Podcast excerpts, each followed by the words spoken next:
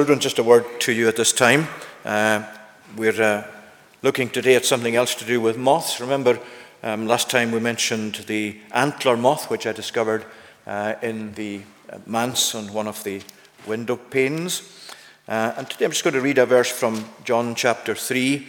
It's a very well known verse, uh, which Jesus said to Nicodemus. Jesus answered Nicodemus, Truly, truly, I say to you, Unless one is born again, he cannot see the kingdom of God.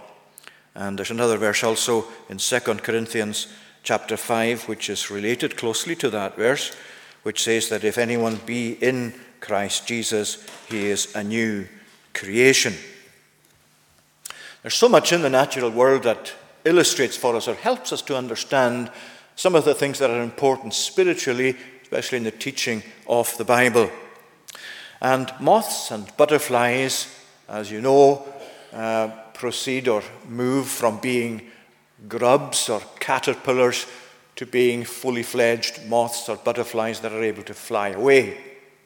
And if we think of the moth that we mentioned last time, for example, uh, that moth will eventually come to spin a cocoon for itself. It's really just a, a very thin silk thread which it spins round itself. The caterpillar spins this round itself until it's covered, and then it waits for a while, usually something like two to three weeks, I think, for most moths.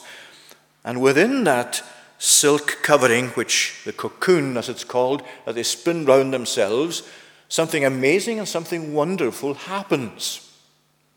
That caterpillar, most of them are pretty ugly looking things. They're they crawl around. They're not very attractive, although some are brightly colored, but they actually change from being the caterpillar that spun that cocoon around itself to being the beautiful moth or butterfly that comes out of the cocoon or, or chrysalis as the moth, as the butterfly covering is called. And that wonderful change takes place inside that covering. You don't actually see it happening with your eyes. When I was a youngster, I used to sometimes if I came across a cocoon, some, some of the moths actually have them in the ground. If I came across a cocoon, I would take it and put it in a little box and just look at it every single day over these two to three weeks, waiting for it to develop into a moth. And one of those days, when you opened the box, usually a matchbox, a large matchbox, there was the moth. It had come out of the cocoon its wings were fluttering, and I would open the box and have a look at it and just let it fly away. Now, what a change from that little caterpillar that just crawled around to this wonderful butterfly or moth that flies away out of the cocoon. And that helps us to understand something of the change the Bible speaks about, firstly, in terms of what Jesus said to Nicodemus Except a man be born again, he cannot see the kingdom of God. To be born again means to have a great spiritual change a change of mind, a change of heart, a change of direction in your life, a change in your view of what's important and what isn't.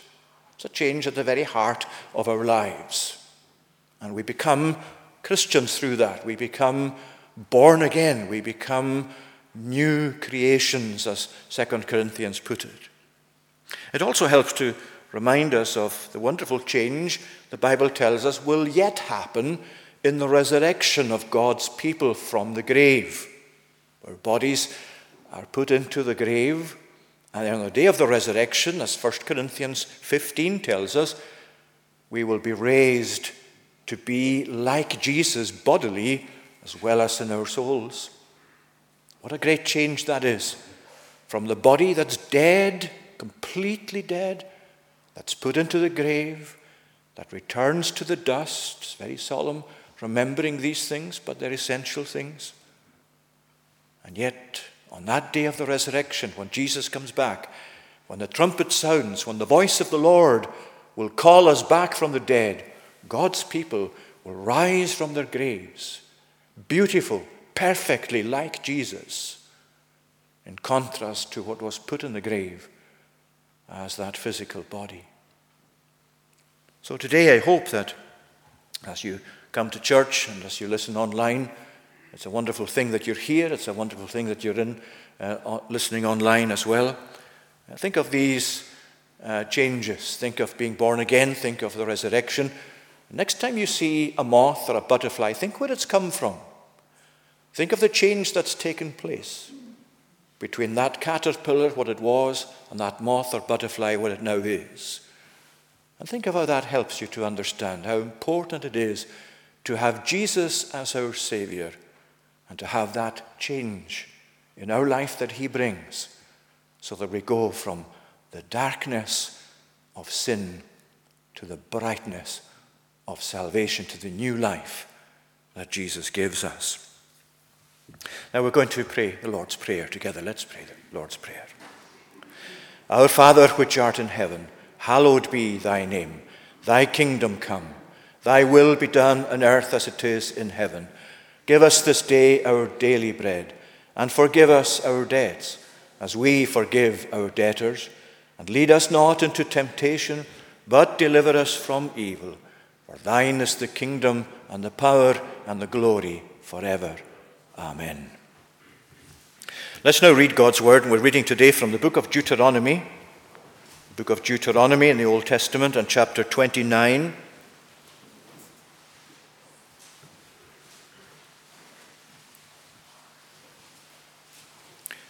We're reading verses 1 to 15.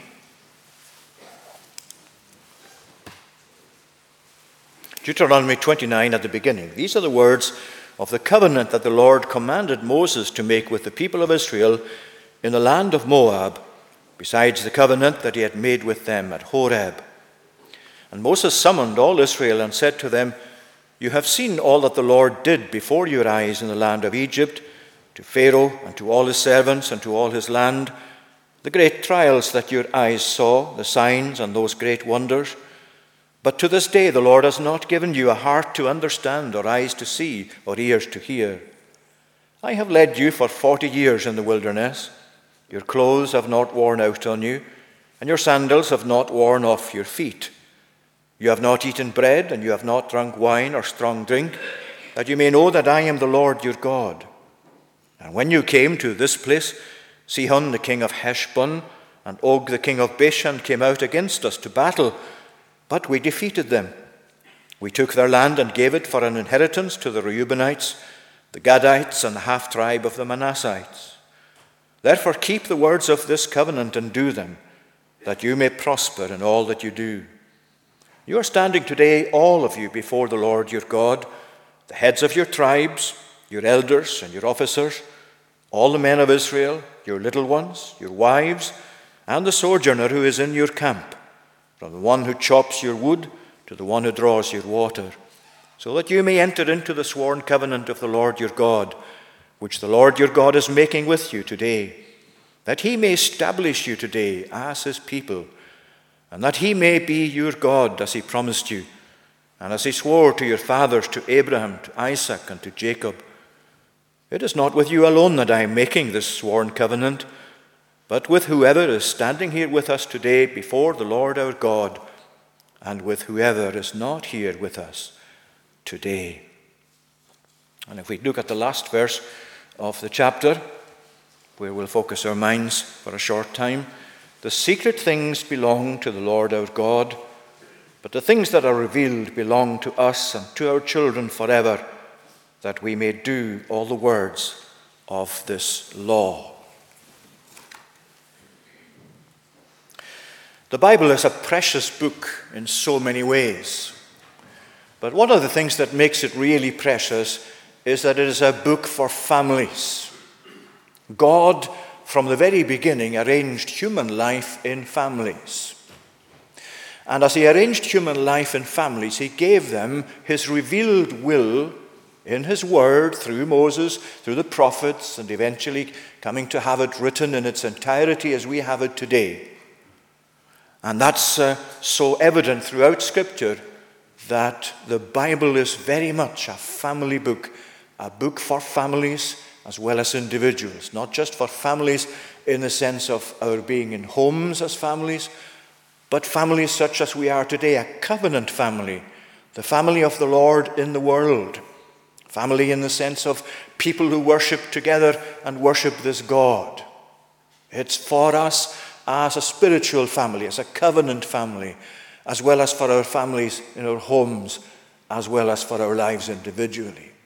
And throughout all of that, this Bible, throughout the ages of the world, has proved to be God's means of blessing to such family lives as we've mentioned. And here we find in this chapter the family of Israel, the people of Israel, the covenant people of the Lord at the time, actually coming to stand here before the Lord, before Moses, in order to receive this teaching from the Lord through Moses, as a covenant people receiving this covenant teaching, these covenant affirmations and promises, and uh, also commands.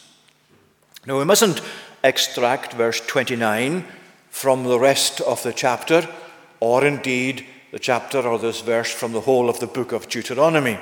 If we do that, the tendency very often is that we'll focus on the first part of the verse and uh, think of that as the major emphasis. The secret things belong to the Lord our God. Very often we've tended to do that and focus on the secret things that we have no access to or very little access to, things that God Himself has kept to Himself, that He hasn't, He's chosen not to reveal to us. And that really uh, imbalances the verse's emphasis for us, because the emphasis really is on the second part. And the first part of the verse, dealing with the secret things, that's designed to actually emphasize the second part. In other words, he's saying the secret things belong to the Lord our God, but, this is the emphasis, the things that are revealed to us and to our children. They belong to us. The things that are revealed belong to us and to our children forever, that we may do all the words of this law. And I want to explore that a little this morning, looking at it in the context of the chapter.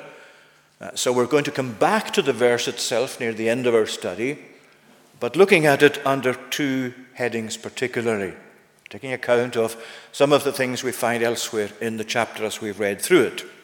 First of all, here is a covenant renewal. A covenant renewal. And secondly, here are set out covenant responsibilities. A covenant renewal and covenant responsibilities. Deuteronomy, as a book, is a covenant document. What we mean by covenant, what the Bible gives us to understand as covenant when the Lord speaks of his covenant with his people, the covenant is basically a bond between God and the people that he has chosen to be his people, in this case, Israel. And that covenant, as an outward covenant, is a covenant that's initiated by God. Nobody made him do this. It wasn't the people themselves that came to God and said, Lord, we want you to be our God. Please make a covenant with us. Please bond us to yourself. It was the Lord that chose Israel to be his people out of all the tribes and peoples of the earth. That was his initiative. That was his loving choice of them. And it is that loving choice that provided them with this covenant, with the bonds that bind them to God, and with the conditions of that covenant, the terms of that covenant. And in doing that, the Lord is reminding them here on the plains of Moab, as they're about to enter the promised land, He's reminding them of their past and also taking them to their future. He's reminding them of what happened at Sinai, because Deuteronomy, as a covenant book, uh, really has to do more with covenant renewal than anything else. He's taking them back to Sinai, which is mentioned here at the beginning of the chapter as Horeb. These are the words of the covenant that the Lord commanded Moses to make with the people of Israel in the land of Moab, besides the covenant, or along with the covenant that he had made with them at Horeb. Now, it's not a different covenant, it's a reissuing of it, it's a renewal of it, it's a repledging of God, of Himself to them to be their God, and they are required to pledge themselves in return to Him as their people, as they're about to enter the promised land. It's a very critical moment for the people, it's a crucial point in their history. They're on the plains of Moab. They're about to enter the land of promise that He has promised them. They've been through the wilderness 40 years, and now they're here at this critical point. And here is God saying to them, This is my covenant with you. And in doing that, he's, he's doing two things. He's, or he's asking them, or requiring of them, two things. First of all, to recall their past. And secondly, to anticipate their future.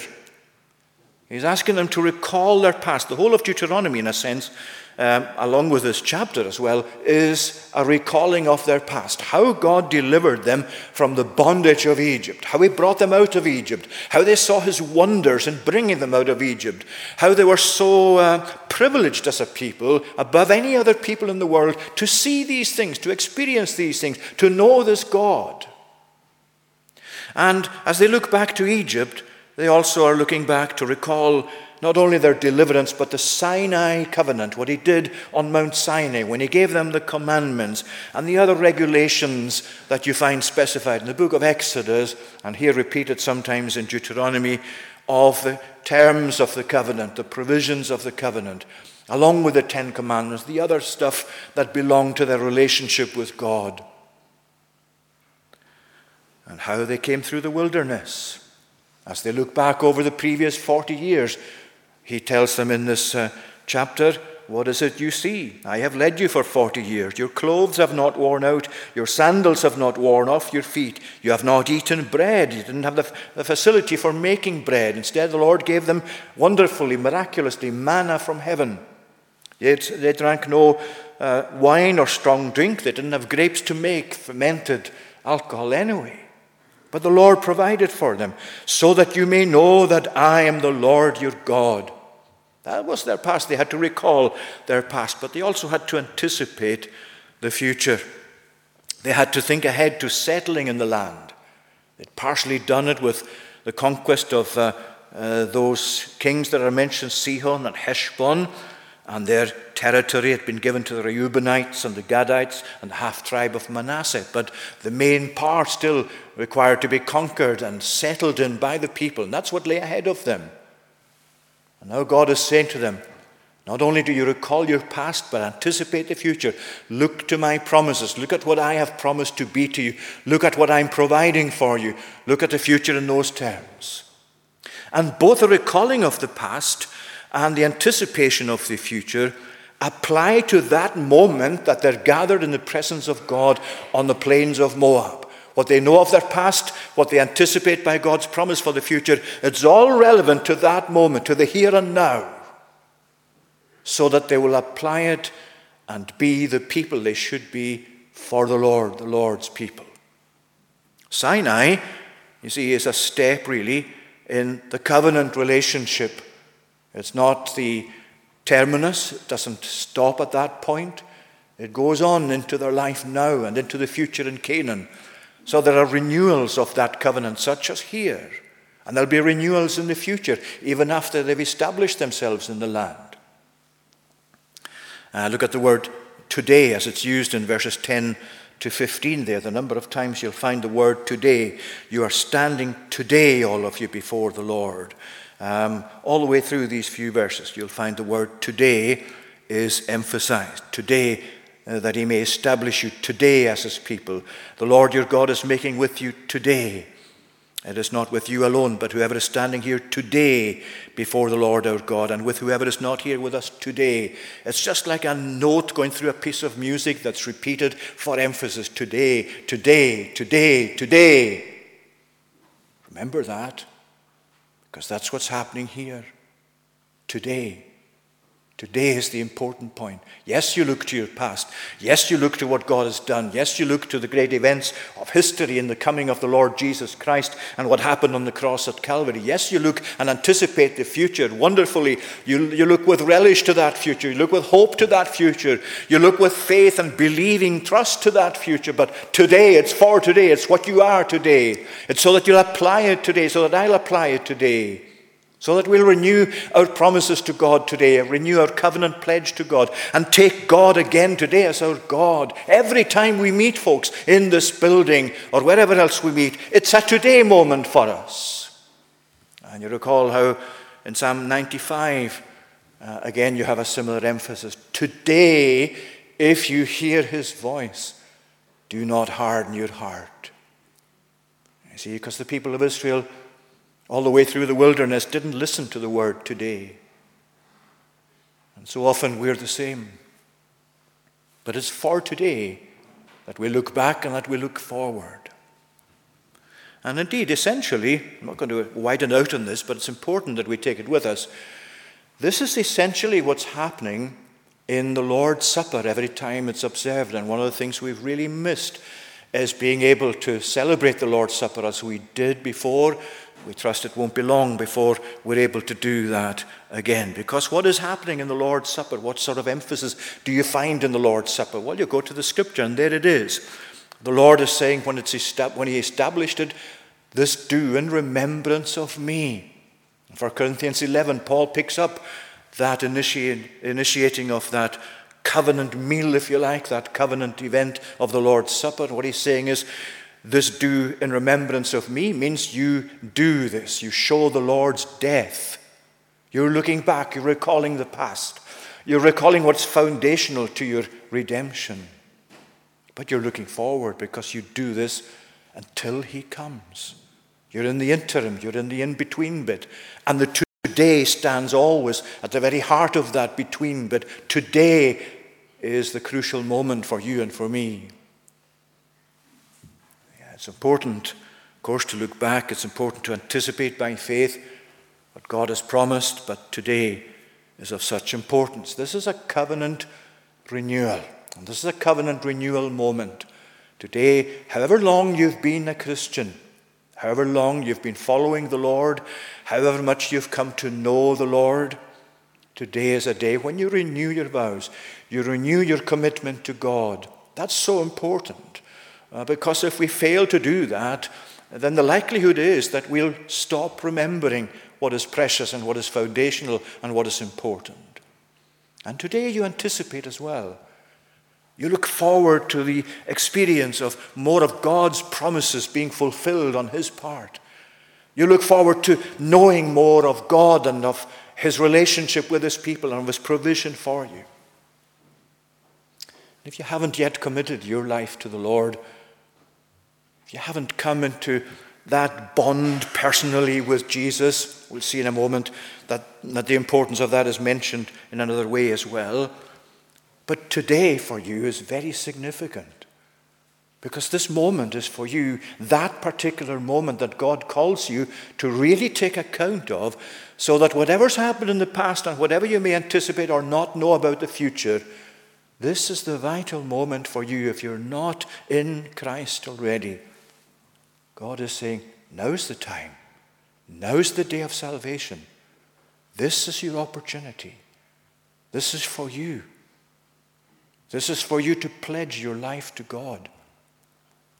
And if you're on the way, coming back from a time of lapse, or if you're listening online and you've been away from following the Lord obediently for some time, that too is part of the covenant call of God. Come back into the bonds of the covenant. Come back into renewing your covenant vows. Come back into proper fellowship with me. Come and renew again our relationship one with another. Here's covenant renewal on the part of Israel, and here's covenant opportunity and renewal for us here as well. Nobody here today, young or old, is left outside of this opportunity of covenant renewal or even of beginning to uh, take God's covenant provision for ourselves. Second thing I want to mention is a covenant responsibility, and a number of points um, we can mention under this. In verses 10 to 15, it's obvious that this is a covenant community. Maybe it's almost too obvious to say that the people of, of, of, Israel were a covenant community, but that's an important point itself. You see, he's saying here in verse 15 to uh, 10 to 15, you are standing today, all of you, before the Lord. The heads of families, your tribes, your elders, your officers, all the men of Israel, your little ones, your lives and the sojourner in your camp. Because you see, the covenant that God made with Israel and the covenant that God has with us as his visible church in the world is a covenant where he says, I will be a God to you and I will take you as my people. All I require of you is that you respond in love to my covenant provisions and take me as your God. And that's essentially um, what's set before us here uh, in terms of looking at this as the visible church. Take it into the New Testament. It's the same in principle, the visible church of God. God in covenant, pledge, and promise to his people. God having established a covenant with promises and provisions so that we can take these promises and provisions as ours. That's the logic in your baptism. Uh, it doesn't itself convey salvation to you, though God may use it for that, of course. But it does set out before you what God has promised to be to all who trust in Him and what He wishes us and requires us to be as a covenant people in obedience to Him. And that really includes our children. They're not left outside the covenant promises, the covenant provisions. And they carry the sign of the covenant in their baptism. And so the covenant people are a covenant community. But there's a bigger community than that, or at least than those who are standing there today. Because you notice um, how he goes on to speak there in verse 15. It is not with you alone that I'm making this sworn covenant, but with whoever is standing with us today before the Lord, and with whoever is not here with us today. Of course, that doesn't mean, it's obvious that from what he said earlier, that doesn't mean those who were um, absent for whatever reason from that gathering. They were all gathered there as a people, young and old, infants, uh, whatever. Verse 10 following. Uh, what these words mean in verse 15 whoever is not with us today means the future. Those who are going to be part of this community in the future. Those who will come themselves to be members of this covenant community of Israel in the future as the years go by. This covenant pledge and promise of God is for them. It stands for them. It goes on through time. It doesn't grow old. It doesn't need to be replaced. God is God. His promises are His promises. And so that is what he's reminding the people of. He's saying to them effectively, when you enter the land of Canaan, what you're pledging here today will go on in its relevance and in its importance for those who will come after you. And that's why, you see, today is an important day for us because we're not just here for ourselves, we are here for the future generations. We are here with a responsibility to carry on our covenant pledge before God and to transmit that to our children and to our grandchildren and to explain to them why it's important for them to be personally in covenant with God within the wider context of the covenant that He has with His people in the visible church. A covenant community, but there's also a covenant responsibility. Look at verse 18. Um, we didn't read through the whole chapter. Uh, from verse 18, he says, Beware lest there be among you a man or woman or clan or tribe whose heart is turning away today from the Lord our God to go and serve the gods of those nations. Beware lest there be, it's the same thing, he's continuing a different description, a root bearing poisonous and bitter fruit, one who, when he hears the words of this sworn covenant, blesses himself in his heart, saying, I shall be safe though I walk in the stubbornness of my heart. This will lead to the sweeping away of moist and dry alike. And so it goes on to say that that will affect the whole people if it's infect the whole people if it's not dealt with. You see what he's saying is, yes, you're a covenant community, you're a covenant people, but as individuals, you bear a responsibility to that covenant community, as well as for yourselves. And that's a frequent emphasis in the New Testament. You know, I used to, uh, as a younger Christian, or even as a younger minister, used to overly focus, I believe, on the individual rather than on the community of God's covenant people. Because we're, we're not uh, sanctified all on our own. We don't come to know more of God simply by ourselves, isolated from other Christians. We grow within a covenant community. We are sanctified by God within a covenant community. The fellowship of God's people means I, as an individual in fellowship with God, I'm in fellowship with others who are in fellowship with God, and I have responsibility to them as to myself. Now, this is where the likes of COVID helps us in some way, devastating though it's been. Why are we wearing masks today? Why are we required to wear masks? Frustrating though it is, I appreciate that. But it's not just for our own protection in the way that the regulations are placed before us, at least whatever we might think of them. Not going to go into that at the moment, but this is the rationale behind them. They're not just for our own protection, it's to save, as far as possible, you transmitting the virus to somebody else. It's for the benefit of the community you as an individual belong to. That's how it is with your Christian life, with your covenant relationship with God. Your concern is not just with yourself no man is an island, the saying goes, and that's true spiritually as well, because we all have interactions with others within the visible church of God. And if one part of that church, as David reminded us a few weeks ago, suffers, then the other part suffers with it. We're all one community of faith in relationship with God. And you see what he's saying here about this one individual who may actually be saying to himself, I am within the sworn covenant, so I'm blessing myself in my heart. I shall be safe, so I don't really need my personal obedience to God. Friends, make sure today, as I must make sure, I mean, the, the basis of my confidence regarding salvation is not the fact that I've preached however many hundred sermons I've preached in the course of my ministry. It's not that I've come to be brought up in a Christian community in the church of God. And your basis of confidence for salvation is not that you're within the parameters of God's covenant provision that He's given to His visible church.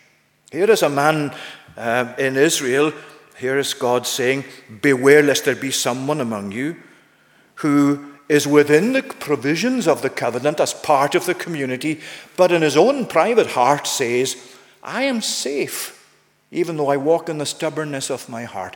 Your safety, friends, is not simply in belonging to the visible church of God, not even in being baptized, not even in taking the Lord's Supper. Precious, precious things though these be, your safety is in having Christ as your Savior, in having a living relationship to God with Him through Christ. I don't want to in any way give the impression that we're really treating as um, very much less importance, things that are important, such as belonging to the church, such as being a covenant community. But our basis for salvation is Jesus. All that we need is in Him. We don't add to Him, we don't take away from Him. And if you have Him today, if your pledge, if your uh, faith is in Him, if your trust is in Him, if you have accepted Him as He's presented in the gospel, that's the ground of your safety. Everything else of significance is in addition to that. So please be careful that you're not in that category of uh, the man in verse 18, whose heart is turning away from the Lord and yet who says, because he's in the covenant, he blesses himself in his heart, saying, I shall be safe, though I walk in the stubbornness of my heart. There's covenant community and covenant responsibility, but there's also covenant advantages. And that's where verse 29, I think, comes in. Covenant advantages in the sense that as they look to the future, um, they had the advantage of God being their God, revealing himself to them and having revealed himself to them even up to that point. Now, they didn't know what the future would entail in detail. Neither do we. Sometimes we find ourselves asking questions in difficult circumstances, understandably. Why, Lord? Why this? Why did this happen? Why did it have to happen? Why did it have to happen to us? Why did it have to, to me? Why did it happen now? Why is it so painful? Why did it have to scar me so deeply? Why did I have to experience this or that particular event in your providence? Well, we don't have the answer to these questions, most of them anyway. The secret things belong to the Lord our God. How can we possibly understand the relationships between the persons of the Trinity? We can only just hit the very, very outer perimeter of that as it's revealed in Scripture to us, but we don't know exactly how God the Father and God the Son and God the Holy Spirit relate in the minuteness of that relationship to each other. That is God. Neither do we know why God at times acts as he does, even in the life of his own covenant people. But then you see, this is the emphasis. But the things that are revealed belong to us and to our children forever. In other words, God is saying to us, please don't lay all your, uh, uh, your, your emphasis or your study or, or your assessment on the things that you can never find out. I Remember, that's important uh, when we're studying theology or doing theology. Don't take up your time on things to which there is no answer, to which the Bible has not given you an answer. What's important is the things that have been revealed, who are they for? Who do they belong to? They belong to us and to our children. The gospel, salvation in Christ, justification by faith, the work of the Holy Spirit. So many things that have been revealed, that are revealed in abundance, that are revealed in detail. What are they about? What are they for? Why are they revealed?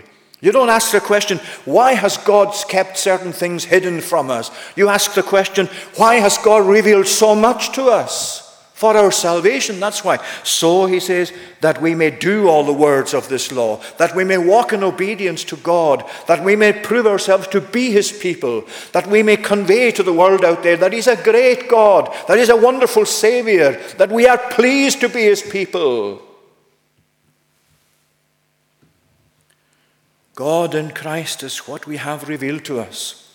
I remember in 1 Corinthians, and I'm nearly finished, 1 uh, Corinthians and chapter 2, uh, Paul has been dealing with certain things that God has not revealed, or certain things that the rulers of this world did not know, were not revealed to them. But to us, he said, not just to the apostles, but to the church.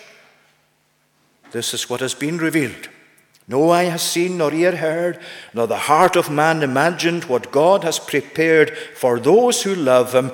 These things God has revealed to us through His Spirit.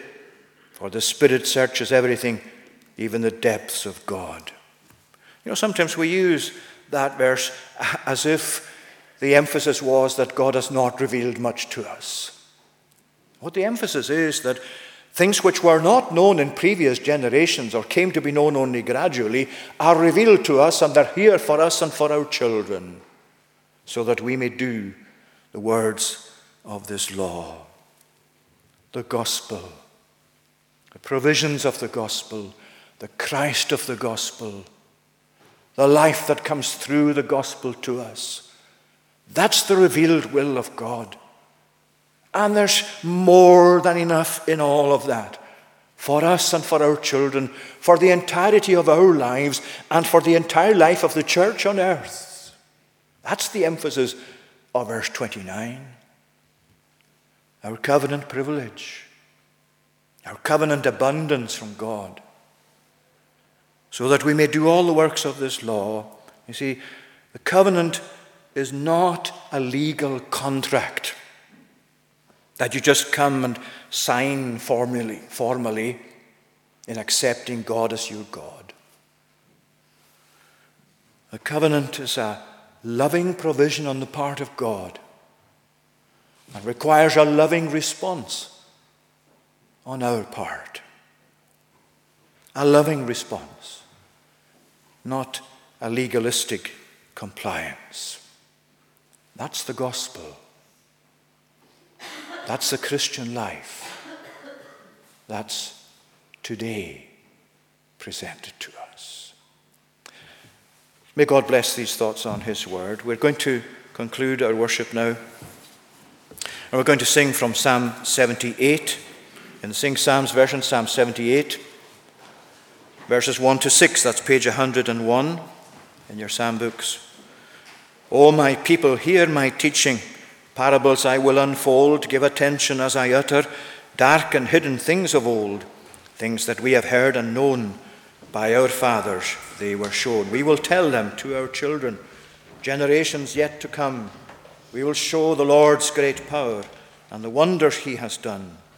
Laws for Israel he made statutes firm, to be obeyed. And then verse 6 These he ordered our forefathers to their families to tell, so the coming generation, not yet born, would know them well, and their children in their turn, God's commands and laws would learn. These verses to God's praise.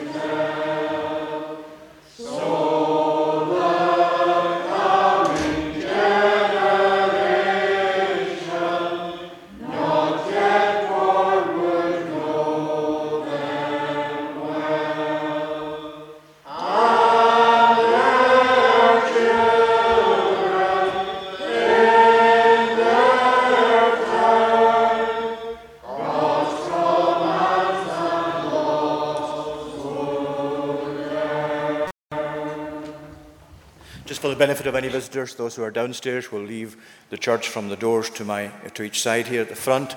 Uh, those upstairs will leave through the main entrance at the back. Now may the grace of the Lord Jesus Christ, the love of God the Father, and the communion of the Holy Spirit be with you now and evermore. Amen.